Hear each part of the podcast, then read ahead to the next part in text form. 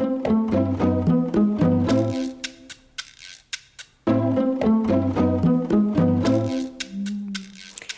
Bonjour, très heureuse de vous retrouver pour Au crible de la science, le podcast fait avec et pour les lycéens, une série pour éduquer leurs yeux et leurs oreilles face à tout ce qu'ils voient et entendent dans les médias. Dans ce nouvel épisode, nous allons interroger la science sur la place de l'intelligence artificielle au travail. Comment est-elle utilisée et est-ce que les robots finiront par totalement nous remplacer ou alors nous aideront-ils à mieux travailler? Et je suis ravie d'accueillir dans ce studio deux spécialistes justement de l'interaction, du rapport entre l'intelligence artificielle et l'humain. Rachid Alami, directeur de recherche au CNRS, au laboratoire d'analyse et d'architecture des systèmes, le LAS. Vous êtes porteur également d'une chaire académique sur la robotique interactive et cognitive au sein de l'Institut d'intelligence artificielle et naturelle de Toulouse. Aniti, bonjour à vous. Bonjour. Avec nous également Yann Ferguson, sociologue, enseignant à l'école d'ingénieurs ICAM de Toulouse. Votre laboratoire, c'est le CERTOP, le Centre d'études et de recherche Travail, Organisation, Pouvoir de l'Université Toulouse de Jean Jaurès et vous êtes membre du Partenariat mondial pour l'intelligence artificielle, le PMIA. Bonjour à vous. Bonjour. Et bienvenue au crible de la science. IA au travail, mon patron est un robot. On voit plein de gens qui sont au chômage parce que justement, il y a les machines qui les ont remplacés ou quoi dans les usines. Donc mettre des intelligences artificielles dans des tâches trop simples, l'homme il fera quoi après? Enfin, Il ne va pas rester à la maison toute la journée. On va demander plus des métiers numériques et par exemple bah, peut-être qu'il n'y aura plus de journalistes et que ce sera une intelligence artificielle qui posera les questions. Si c'est un truc vraiment pénible, technique, euh, très complexe, ok, mais si c'est pour mettre euh, des millions de gens au chômage, je sais pas comment on va faire. Si demain euh, je dois faire caissière, je vais aller faire caissière, mais si euh, on me refuse la place parce qu'un robot a pris ma place, je vais être très énervé. Tout va se produire automatiquement et nous on va plus rien faire entre guillemets. Ça repose sur quoi du coup la société? Parce que au lycée, on apprend des métiers où si plus personne ne travaille, il n'y a plus d'économie et plus personne vit. On va terminer comme dans le film de Disney de Wally, tous dans un vaisseau, tous gros en train de se trimballer sur des chaises. Est-ce que ça libérerait pas l'homme et ça lui permettrait de faire autre chose? Est-ce que plus personne n'aurait besoin de travailler, à part ceux qui font la maintenance des machines? Est-ce que ce serait pas ça le but final en fait de l'intelligence artificielle, de l'automatisation à grande échelle? Ça c'est un débat qui peut être très philosophique, mais pour certaines personnes c'est un peu un rêve de jamais avoir à travailler de sa vie. Alors ne plus avoir à travailler ou ne plus pouvoir même travailler parce que les machines auront pris la place de l'homme, c'est ce que disent ces élèves toulousains de terminale générale du lycée Déodat de Sévrac que nous sommes allés rencontrer. Yann Ferguson, c'est une représentation assez négative ça de l'intelligence artificielle et pourtant assez répandue et vous l'avez même clairement identifié dans vos travaux. Oui, c'est une, c'est une inquiétude qui est euh, d'abord très antérieure à Oui. l'intelligence artificielle. Il faut savoir que euh, on retrouve dans des, dans des textes de l'Antiquité euh, déjà des inquiétudes sur les désordres que pourrait euh, occasionner le fait d'automatiser le travail. Alors dans l'Antiquité, ceux qui travaillaient, c'était les esclaves, et on pensait que les esclaves travaillaient parce que les dieux l'avaient décidé. Et donc si on remplaçait les esclaves par des machines, eh bien on, on risquait de mécontenter les dieux, et donc l'ordre social serait perturbé. Et en fait, il y a toujours eu cette idée que si jamais on, on automatisait le travail, eh bien, ça allait perturber l'ordre social. Et finalement, l'intelligence artificielle est un nouveau chapitre de cette très ancienne peur qui renouvelle des très anciennes questions. Et vous me disiez en préparant cette émission que l'intelligence artificielle rajoute même une dimension cognitive. Et oui, c'est que ben, on a coutume de penser en tant qu'espèce que euh, notre supériorité sur le vivant, euh, qui nous semble établie, euh, nous vient de nos capacités intellectuelles. Et on est quand même conscient aujourd'hui, hein, avec la prise de conscience écologique, que cette supériorité intellectuelle, nous l'exercerons pas avec énormément de bienveillance vis-à-vis du vivant. Mmh. Et donc on se pose la question, si jamais une entité euh, émergeait, euh, plus intelligente que nous, alors ça on va leur définir hein, ce que ça veut dire, Mm. plus intelligente que nous émergeait, est-ce qu'elle nous ferait pas subir ce que nous faisons subir aux autres espèces vivantes au nom de cette supériorité intellectuelle? Vaste débat. L'IA machine ou l'IA logiciel, Rachid Alami, est-ce qu'elle a déjà remplacé l'homme dans certaines tâches aujourd'hui ou même métiers carrément? Allons-y. Oui, alors comme, comme, comme, Yann, comme Yann le, le- le- le disait parfaitement, l'automatisation a déjà remplacé l'humain dans beaucoup de tâches, no- Mm. notamment des tâches, on va dire, mé- euh, mécaniques, physiques, répétitives, qui se font dans des environnements protégés, préparés pour la tâche. Comme des usines, par Comme exemple. des usines, euh, par exemple. Le- donc là, ça marche bien, on automatise, on fait des choses répétitives et, et ça a fonctionné depuis, le- de- de- depuis longtemps. Et puis est venue s'ajouter la numérisation. Mm. La numérisation qui a permis d'automatiser de la manipulation d'informations, la manipulation de données. Là aussi, ce qui se fait aujourd'hui, c'est plutôt de, de l'automatique, du simple, mais de la quantité et du rapide. Ça marche bien, ça aussi, et, ça, ça remplace des gens qui faisaient ce travail-là. On est déjà dans l'intelligence artificielle Pas là encore. Ah. Et alors, beaucoup de gens euh, intègrent le- le- tout ce qui est numérisation et même le réseau à, à- à l'IA. Oui. Euh, ça, c'est de l'informatique. C'est de l'informatique, euh, on va dire, standard, habituelle, euh, existante depuis longtemps. Oui, le- classique, on va dire. L'IA va apporter des choses, l'IA et la robotique avancée va apporter des choses nouvelles. J'arrive à ça justement.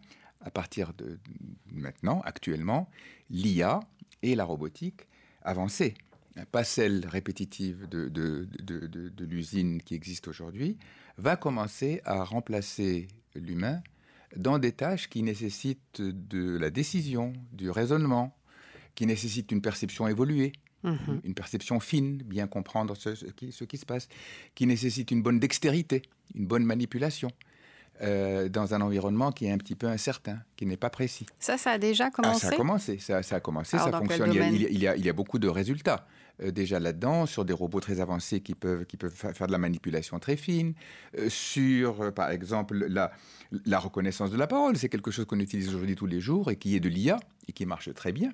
Hein. Euh, sur le- la reconnaissance des objets et des humains, par exemple, ça c'est de l'IA, c'est de, de- de l'intelligence, parce que le système commence à, à fonctionner. Alors encore basique, parce qu'on va, on va aller beaucoup plus loin, mais c'est- déjà de, de- de l'i- de l'IA. Et puis, euh, ça, ça va commencer à attaquer aussi la traduction automatique. Aujourd'hui, vous cliquez, vous avez une traduction automatique. C'était considéré comme une, comme une, une activité euh, intellectuelle et difficile qui, nécessitait la maîtrise de plusieurs langues. Mhm. Vous vous rendez compte? Et ça, aujourd'hui, c'est vous obtenez une traduction est très bonne, pas parfaite, avec vous trouvez des erreurs grossières et vous, vous- on, on plaisante par rapport à ça, mais déjà impressionnante, et ça peut aller plus loin. Donc, vo- voilà une activité intellectuelle aujourd'hui qui se qui s'automatise avec l'IA. euh, euh, très bien. Et puis, on, on va commencer petit à petit à voir le diagnostic médical, par exemple, l'aide au diagnostic. Là aussi, c'est de l'IA qui fonctionne aujourd'hui et qui va encore s'améliorer. Donc, dans tous ces domaines-là, euh, l'aide euh, à, l'humain est en train d'arriver avec cette IA, euh, comment dire, euh, qui, qui franchit le pas justement du raisonnement et de l'autonomie dans la prise de décision. Mhm. Donc, ce pas encore des métiers qui ont disparu ou des tâches qui ont disparu. On est dans un moitié-moitié, là, ou un, un pourcentage d'accompagnement ou Il, d'aide. il- il y a, il y a des tâches qui ont disparu, qui sont, qui, qui, euh, qui- qui- alors, on- il y, a, il y a des tâches aussi qui disparaissent parce qu'on les, on les adapte à la machine. Ouais. Euh, par exemple, le- le- la caisse automatique, ça remplace pas la caissière. Ça remplace- vous n'avez plus le sourire de la crémière, hein. Mhm. mais, mais euh, la, la machine vous encaisse. Et, et- et- et globalement, le, le- comment dire, le, le- ça fonctionne. Ouais. Voilà. Alors, est-ce que c'est bien, est-ce que c'est pas bien Ça, c'est autre chose. Mais c'est un autre débat. Alors la question que soulèvent ces lycéens également, euh, c'est celle de notre rapport au travail, Yann Ferguson. En quoi travailler est essentiel à l'homme au- au-delà de l'aspect financier? Cette idée selon laquelle euh, l'humain, l'homme, euh, se réalise à travers le travail est une idée assez récente euh, qui, est, qui est issue euh, des révolutions bourgeoises. Jusque-là, travailler était plutôt quelque chose de, honteux. Et puis à partir du, de la révolution industrielle du début du 19e siècle, eh bien, il y a eu une mutation euh, des valeurs autour du travail et le travail est devenu, a été considéré comme une valeur sociale, euh, une valeur qui est caractéristique de l'humain et de la façon dont il peut se construire une identité. Il y a trois grands facteurs hein, qui, qui définiraient cette valeur travail. Le premier, c'est un acte de transformation du monde, c'est-à-dire c'est l'humain est une espèce qui ne se contente pas d'un déjà là, euh, comme les autres espèces animales, mais qui souhaite transformer le monde, arraisonner le monde pour qu'il soit plus euh, adapté à ses besoins. La deuxième chose, c'est que l'humain, à travers cette activité de transformation du monde, projette une part de lui-même dans sa réalisation, c'est-à-dire il le transforme en fonction de sa propre vision. Et puis la troisième chose, c'est qu'il le fait avec euh, et pour les autres. Et donc là, c'est la, nature relationnelle, la nature sociale de l'humain qui se réaliserait à travers le travail avec bah, l'évolution et la révolution industrielle, eh euh, le travail s'est de plus en plus euh, intronisé comme une valeur fondamentale. Depuis quelques euh, décennies, euh, depuis les années 80, euh, on discute de la remise en question de cette valeur travail. C'est-à-dire que on commence à dire que peut-être que le travail a pris une place excessive dans notre existence, notamment parce que depuis les années 80, le chômage de masse est devenu quelque chose qui n'a pas vraiment été résorbé. Hein. Lorsqu'on était dans les années 60-70, il y avait un chômage frictionnel de 2-3%. Et puis moi, je suis né dans les années 80, j'ai toujours connu un taux de chômage à plus de 10%, ce qui était inimaginable dans les années 60. Mmh.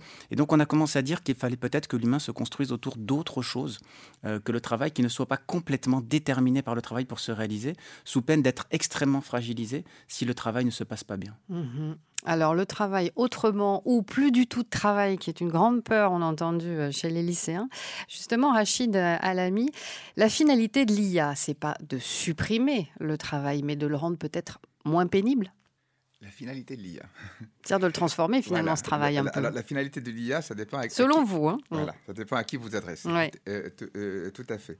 Euh, si vous demandez, on va dire, à, l'honnête homme, hein, eh bien, l'IA, le, travail que, que, que l'on peut faire, peut évidemment, nettement, servir et pourra servir pour aider l'homme, lui faciliter la vie, l'aider et, l'accompagner. Mhm. Il, n'y a pas de doute. Euh, il, n'y a pas de doute. Y compris dans ses tâches cognitives, y compris dans ses tâches de loisirs. Tout ceci, l'IA peut apporter beaucoup. Alors maintenant, il y a à l'ingénieur informaticien. Alors. maintenant, chercheur. Et la question qui se pose, c'est est-ce qu'elle peut remplacer l'humain? Oui, elle peut le remplacer dans beaucoup de tâches dans beaucoup de tâches. Elle pourra le remplacer de plus en plus dans beaucoup de tâches. Alors, pendant longtemps, et je pense que pour certaines tâches, ça durera très très longtemps, c'est une IA qui va accompagner l'humain dans la tâche. Elle va être près de lui, mhm. côte à côte, travailler avec lui, hein, euh, l'accompagner. Et, là aussi, ça peut être positif, parce que ça, permettra éventuellement de le soulager, de lui faciliter la vie, de, de, le rendre plus performant, plus efficace, plus satisfait Peut-être. Donc, par exemple, dans des tâches pénibles bah, Dans des tâches pénibles, mais, aussi dans des tâches cognitives. on veut se rappeler quelque chose, on le retrouve, on veut compléter, on veut euh, euh, affiner un raisonnement, beaucoup de choses. La traduction, je l'ai dit, on, trouve quelque chose et on a tout de suite. Euh, on a tout de suite l'information, on, est aidé. Tout ça, ça permet de, comment dire Ça va permettre d'aider l'homme grandement. Ouais. Hein, ça, il n'y a pas de doute. Maintenant, le risque qu'il y a, effectivement, c'est, euh, Yann le disait très bien, toutes les tâches que nous faisons pour l'homme, pour l'autre. Euh, il ne faudrait pas, si vous parlez toujours à l'honnête homme, que l'IA remplace ou soit amenée par l'homme à faire en sorte de, le remplacer dans, les tâches qui contiennent de l'humanité. Hein Et donc c'est là que se pose éventuellement la, difficulté. Alors après, on, peut élargir, et clairement, ça peut ouvrir le champ à d'autres activités très enrichissantes pour l'homme, plus dignes pour l'homme, moins, moins contrainte par, euh, par les difficultés de la vie, aidée par la machine. Et puis l'homme peut s'épanouir. Et alors l'ingénieur informaticien et chercheur que vous êtes, il est plutôt euh, confiant vers quoi alors? Moi, je, je, l'ai dit, l'ingénieur pense que euh, on peut aller très loin et faire des choses euh, puissantes. Après, c'est à la société de faire en sorte que tous ensemble, euh, nous, nous, que ça aille dans le bon sens. Mmh. Après, aujourd'hui, Rachid Alami, euh, une petite tâche demande déjà une grande intelligence de la machine. Euh, alors, avant qu'une machine soit ultra intelligente mmh. et fasse le travail carrément à notre place, j'imagine qu'il va quand même se passer quelques petites décennies. Oui, alors le, mot intelligence lui-même est, intéressant à creuser. Ah. Yann le disait tout à l'heure, était intéressant. Vous savez bien qu'aujourd'hui, les, machines les plus puissantes battent l'humain le plus intelligent, entre guillemets, à l'échec ou au Go. Hein. Euh, le, jeu de Go est, représenté comme, comme le nec plus ultra de l'intelligence et de la finesse humaine. La machine le bat. La machine n'est pas capable aujourd'hui de manipuler un petit objet finement et, de faire une petite chose. Donc vous voyez qu'il y a des choses où on semble maîtriser. Alors quand on arrive à, complètement abstraire le problème, je pense que l'IA peut fonctionner. Quand on intègre la réalité physique de l'environnement et la finesse de ce que nous faisons au quotidien, y compris dans la manipulation, Là, ça devient beaucoup plus difficile. Mmh. Yann Ferguson, cette intelligence euh, dont parle euh, Monsieur Alami, Rachid Alami, c'est effectivement, il y a, au travail, l'intelligence est aussi une intelligence d'essence, une intelligence qui fait appel à une connaissance euh, ancienne, à des imprégnations culturelles ou éducatives que ne peut pas intégrer la machine. Oui, dans notre, ce qui est intéressant avec l'intelligence artificielle, c'est que elle nous amène à élargir notre regard sur ce qu'est l'intelligence. Mmh. C'est-à-dire que on a, on a tendance, et lorsqu'on est à l'école, lorsqu'on est au lycée, c'est normal qu'on valorise énormément cet aspect-là, à valoriser énormément la dimension logique, la dimension cognitive, au détriment de tous les autres facteurs d'intelligence, comme effectivement l'intelligence sensorielle, mais aussi l'intelligence émotionnelle, tous ces éléments qui euh, interagissent en nous depuis des millénaires mmh. euh, pour nous amener à régler des problèmes. Euh, par contre, généralement, l'intelligence dont nous avons le plus conscience, c'est celle qui mobilise nos raisonnements. Voilà. Et donc c'est pour ça que nous la valorisons énormément. Aussi parce que nous pensons qu'elle nous distingue fondamentalement des autres animaux. Voilà. Et donc euh, il y a un enjeu à rétablir euh, l'équilibre dans la force de l'intelligence, pour parler en langage Star Wars, hein, rééquilibrer la force dans l'intelligence, à reconnaître d'où, quelles sont euh, toutes ces sources là pour vraiment euh, comprendre qu'est-ce qui nous amène à pouvoir résoudre tous ces problèmes. le fait de pouvoir, là c'est Rachid qui le dirait mieux que moi, hein, le fait de pouvoir résoudre des problèmes en trois dimensions dans des environnements incertains est fondamentalement lié à la période la plus longue que nous avons occupée sur la planète, euh, c'est celle de chasseurs-cueilleurs. En fait, nous avons résolu des problèmes en courant dans la forêt. Euh, euh, et, tout ça a développé une intelligence proprioceptive, perceptive extraordinaire, auquel nous avons rajouté, après la révolution cognitive, une couche de cognition qui a amené à une forme d'intelligence unique. Voilà. Et aujourd'hui, amener l'intelligence artificielle à cette composition-là, à cet ensemble d'ingrédients dont nous soupçonnons encore très très peu euh, le, fonctionnement, hein, nous le comprenons très mal, euh, eh bien, est un vrai vrai défi. Là où l'intelligence artificielle est effectivement euh, très performante, c'est sur la dimension cognitive. là où c'est difficile pour elle, c'est lorsqu'on vient essayer, et là la, robotique est vraiment face à ce défi-là, lorsqu'on essaie d'amener l'intelligence artificielle dans tout cet ensemble de capacités. On, y a aussi des travaux d'ailleurs qui essaient d'amener une couche d'émotion à l'intelligence artificielle, au moins de compréhension d'un certain nombre d'émotions. et ça, bah, c'est très très difficile parce que nous-mêmes, on n'est pas très conscient hein, en fait mmh. de, de, ce qui, euh, de comment ça fonctionne. de fait, bah, Rachid l'a dit, euh, on admire énormément les champions de jeu de Go parce qu'on trouve ça très difficile. Mais parfois, pour l'intelligence artificielle et pour ceux qui l'a créé, c'est beaucoup plus difficile de lui faire faire des choses qui nous paraissent très simples. Voilà. On appelle ça le, paradoxe de Moravec. Hein. Euh, il est euh, peut-être plus facile de, faire, de programmer une intelligence artificielle pour nous battre au jeu de Go que de la programmer pour nous faire le lit qui nous paraît une tâche excessivement simple. Bon, vous m'amenez à la transition vers la seconde partie sur un plateau, Yann Ferguson, car je vous propose maintenant de nous projeter dans le travail justement du futur et de voir quels pourraient être les usages de cette intelligence artificielle. Au crible de la science. Au crible de la science.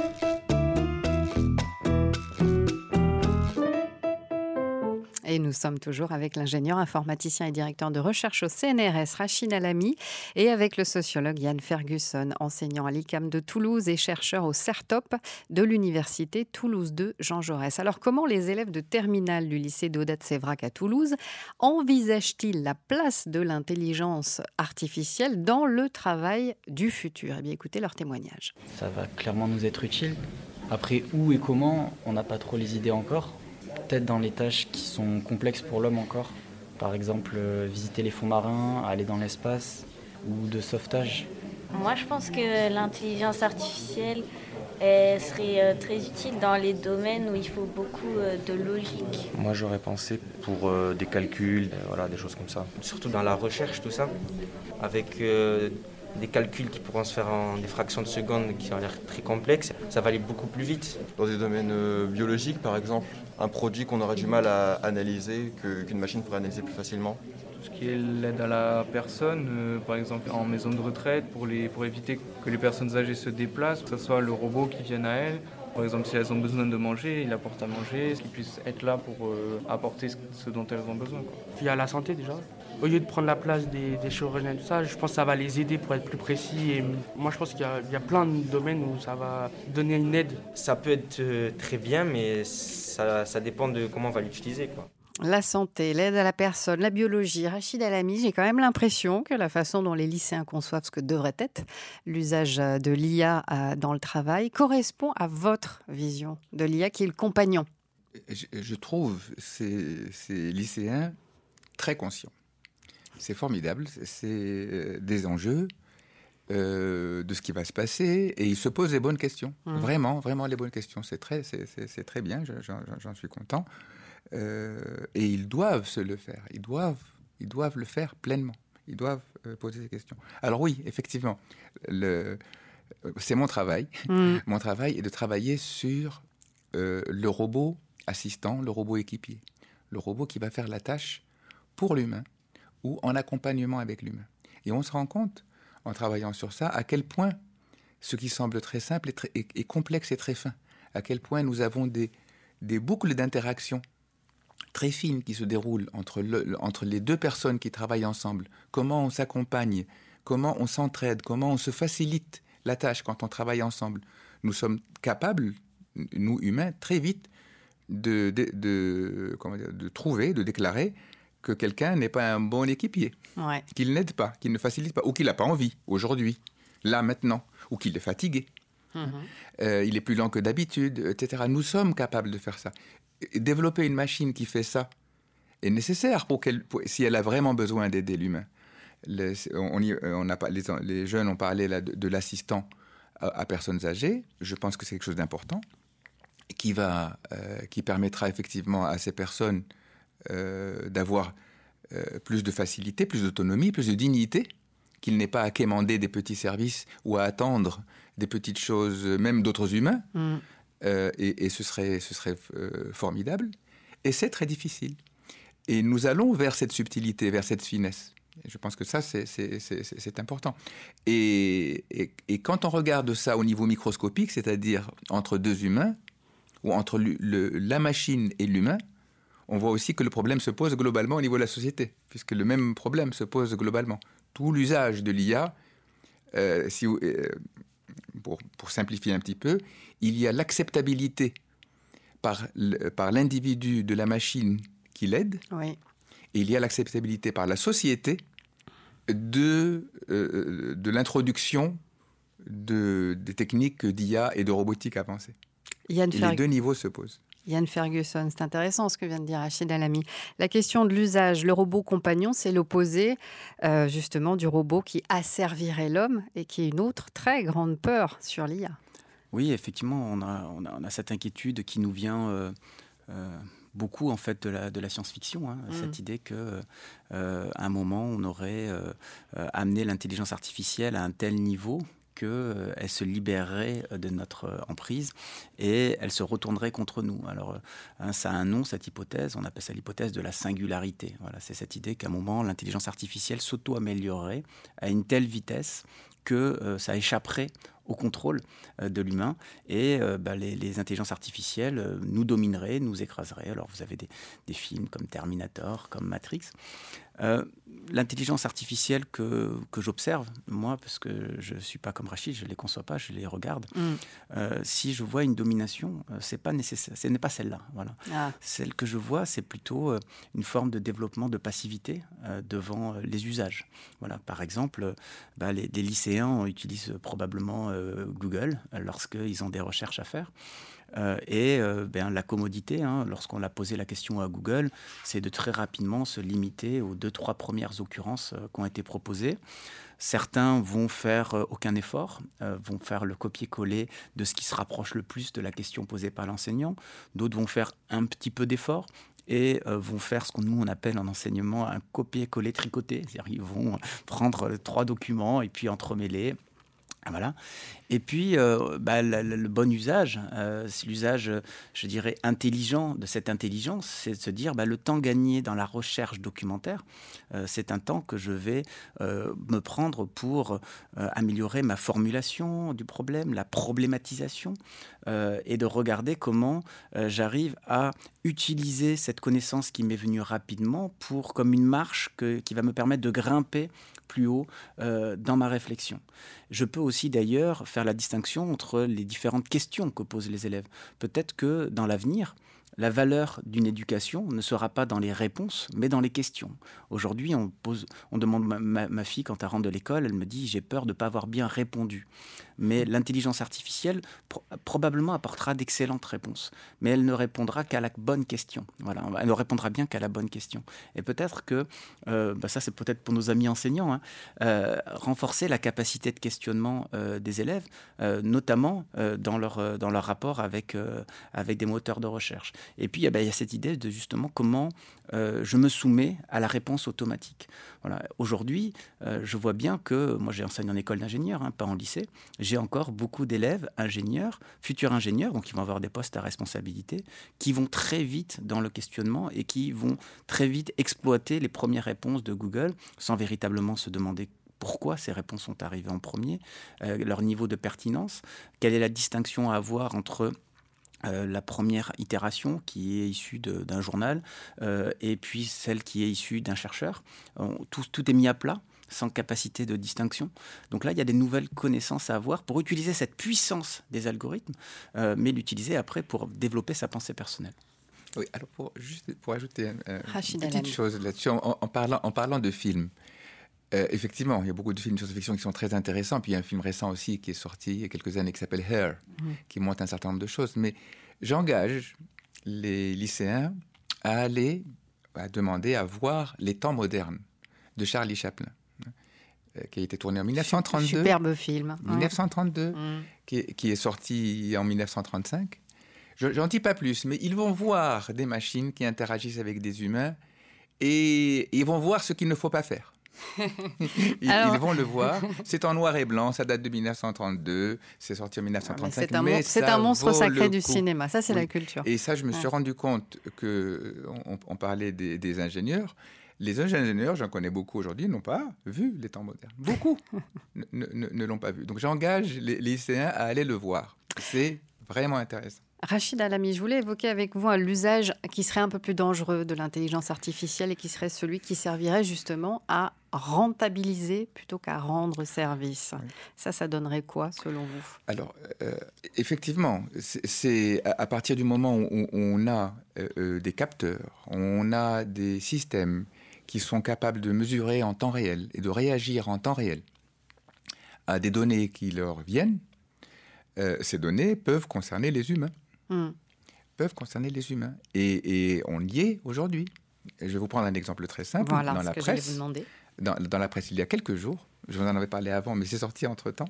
Dans la presse, il y a quelques jours, il y a un article accablant qui est sorti sur Amazon, euh, sur les conditions de travail de Amazon aux, États-Unis, euh, qui, euh, qui montre à quel point le suivi permanent et l'évaluation permanente euh, ben, moyen de capteurs et au moyen de mesures permanentes de, l'efficacité des, travailleurs, notamment chez eux dans leur centre de tri, etc., provoque, indépendamment de tout le reste qu'on pourrait discuter, 80% de plus d'accidents de travail parce que les gens sont stressés, ont peur et suivent dans les ateliers de logistique d'Amazon que dans des ateliers de logistique équivalents d'autres entreprises.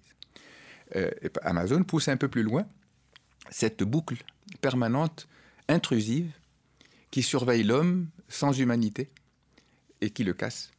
Et c'est vraiment dangereux. Parce que là, pour le coup, en l'occurrence, ce que vous décrivez, c'est une machine qui donne des directives. C'est une machine qui donne des directives et qui mesure en permanence la réaction et le temps de réaction que le, travailleur fait pour faire les menues tâches qu'on lui demande de faire en temps réel, sans aucune euh, portée temporelle.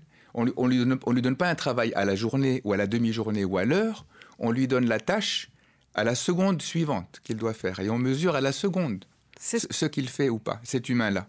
Et cet humain-là est un esclave de la machine. Bah oui. C'est ce que vous appelez, c'est ce que quand vous faites référence à la déresponsabilisation. Exactement, exactement. Alors ça, c'est le pire. J'ai donné un exemple euh, caricatural, mais qui existe et qui, va, qui, qui, peut se développer si on ne fait pas attention. Heureusement, vous voyez, les, gens commencent à protester, il y a des rapports qui sortent et tout ça. Nous sommes une société, nous allons nous défendre. Donc ces choses-là existent.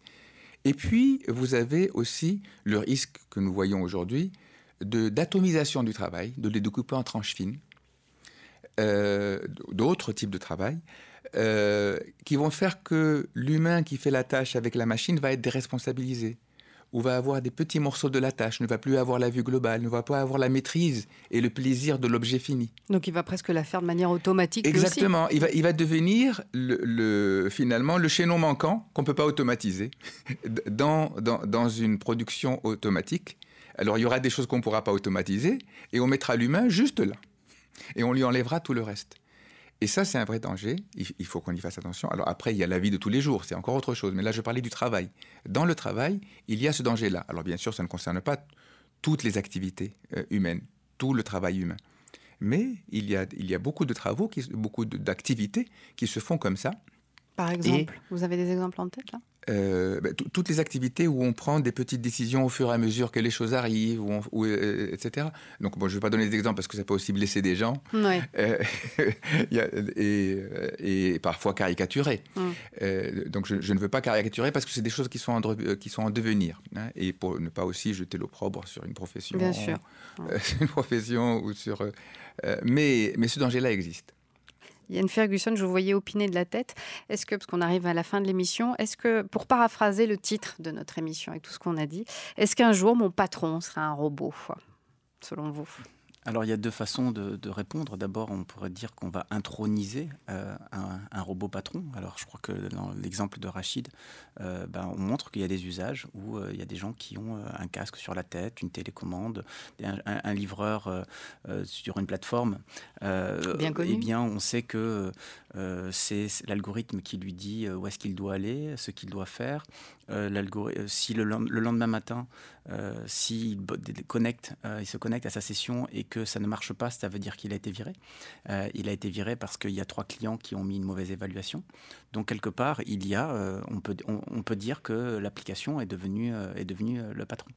Et puis après, il y a l'autre mécanisme, c'est la passivité, c'est-à-dire comment, par la déresponsabilisation, par le fait de ne pas engager ma responsabilité, ne pas engager ma subjectivité dans le travail, soit parce que je me contente d'une solution non optimale, mais rapide, euh, soit parce que le design de la solution ne me laisse pas l'espace, ce qui est possible aussi. Hein. Parfois, lorsque vous avez une solution qui vous dit euh, euh, à 93%, il faut prendre cette, cette solution, eh ben, le, chiffre est écrasant. Mmh. Voilà, le chiffre est écrasant. Par contre, si vous avez un responsable qui dit, ben, à partir du moment où vous avez une estimation, une approximation qui est de 93%, mettez votre talent pour amener du challenge, de la contradiction, coloniser ces 7% là par votre bon sens par votre humanité, euh, et pour arriver à une performance. Voilà. Euh, et là, on n'aura pas, euh, on n'aura pas cette IA patron. Donc, deux, deux manières soit on intronise l'IA patron, soit l'IA devient notre patron parce que nous nous effaçons derrière cette, sa présupposée supériorité.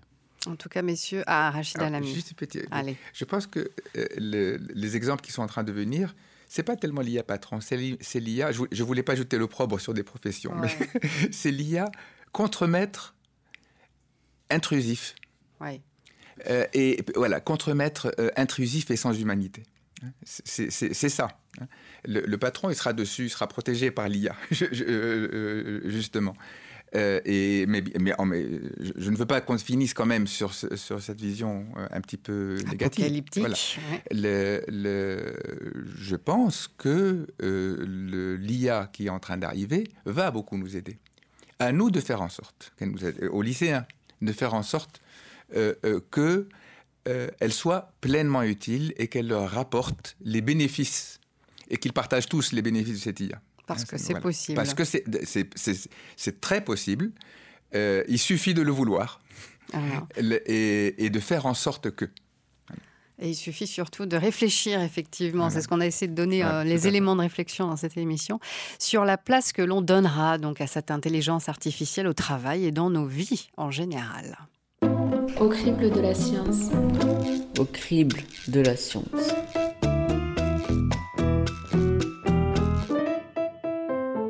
Avant de se quitter, je vais demander à nos invités, à chacun, un livre, une vidéo ou un site internet, une référence que vous auriez envie de conseiller à nos auditeurs sur ce qu'on a évoqué. Je vais commencer avec vous, Rachid Alami. Alors, j'ai cherché un petit peu. Il y a, quelques livres qu'on peut trouver dans, le commerce. Je ne vais pas faire de la pub pour certains. Je n'en ai pas trouvé vraiment pour des lycéens. J'en ai trouvé pour des, pour des enfants plus jeunes. J'en ai trouvé pour. Euh, euh, mais il y a quand même des ressources. Par exemple, euh, j'engage à, ceux qui peuvent y aller à aller voir la magnifique exposition à la Cité de la Villette, à la Cité des Sciences, Le Robot qui est absolument magnifique, formidable, et qui, et qui couvre tous ces aspects-là de, manière très intéressante. Alors, il y a aussi des ressources que, fournit la Cité des Sciences sur Internet. Vous pouvez aussi euh, y aller. Pas mal de ressources fournies, y compris des vidéos et des, et des articles et des, commentaires, etc. Mais y aller et le, voir vraiment, ce serait, c'est, très intéressant. C'est ouvert. En plus, ça tombe bien. Euh, Yann Ferguson, une référence. Oui, alors euh, bah, je suis venu sur, sur des classiques. Hein, euh, le cycle des robots d'Asimov. Asimov était un fan de science-fiction et il s'est fatigué à un moment euh, d'un scénario qu'il a appelé le complexe de Frankenstein, c'est-à-dire ce scénario où systématiquement l'issue euh, de la fiction, c'est euh, une bataille sanglante entre le protagonisme le humain et sa propre créature. Ici, je me suis fatigué de ça, et donc j'ai voulu créer un ensemble d'histoires où on imaginerait une autre manière de cohabiter entre le robot et la machine. Et donc ça l'a amené à créer ces fameuses trois lois de la robotique, qui sont trois lois fondamentales, qui sont encodées Hein, mis dans le cerveau positronique du robot, c'est ce qu'ils les comme ça qu'ils les appellent, et qui rend le robot théoriquement incapable de faire du mal à l'humain. Et donc il a fait un cycle de robots, cinq, livres. Euh, les deux premiers peuvent se lire indépendamment parce que ce sont des ensembles de nouvelles. Donc on peut essayer de prendre le premier tome et puis ce sont des histoires qui prennent euh, un quart d'heure, 20 minutes à lire. Et puis si on est accroché, eh bien on peut lire le troisième, le quatrième, le cinquième qui sont des enquêtes policières en fait au milieu de cet environnement. Euh, homme-machine, avec ces fameuses trois de la robotique, et puis finalement toutes les questions qu'on s'est posées euh, ce matin sur euh, qu'est-ce que qu'est-ce que qu'est-ce qui pourrait se passer si on mettait des robots partout dans les sociétés humaines? Yann Ferguson, Rachid Alami, je vous remercie beaucoup d'avoir accepté notre invitation et on remercie les élèves de terminale du lycée Déodat de Sévrac à Toulouse pour leur très pertinent et intéressant, comme toujours, témoignage. Au crible de la science continue sur le site explorer.unif-toulouse.fr où vous pouvez écouter et même réécouter ce podcast ainsi que tous les autres et vous trouverez également les liens des références que nous avons citées au crible de la science est également disponible sur la plateforme du Quai des Savoirs et sur Campus FM. Sophie Cholex et moi-même et j'ai été très heureuse de vous accompagner dans cet épisode de Au crible de la science, émission préparée avec Catherine Thève, à la technique Vincent Navarro, à la réalisation Arnaud Maisonneuve. C'est une coproduction de l'Université fédérale Toulouse-Midi-Pyrénées et du Quai des Savoirs avec le soutien du ministère de la Culture en partenariat avec le rectorat de Toulouse, le CNRS, l'IRES, le Clémy et Campus FM. Gardez l'œil ouvert, l'oreille curieuse et l'esprit critique. À très bientôt.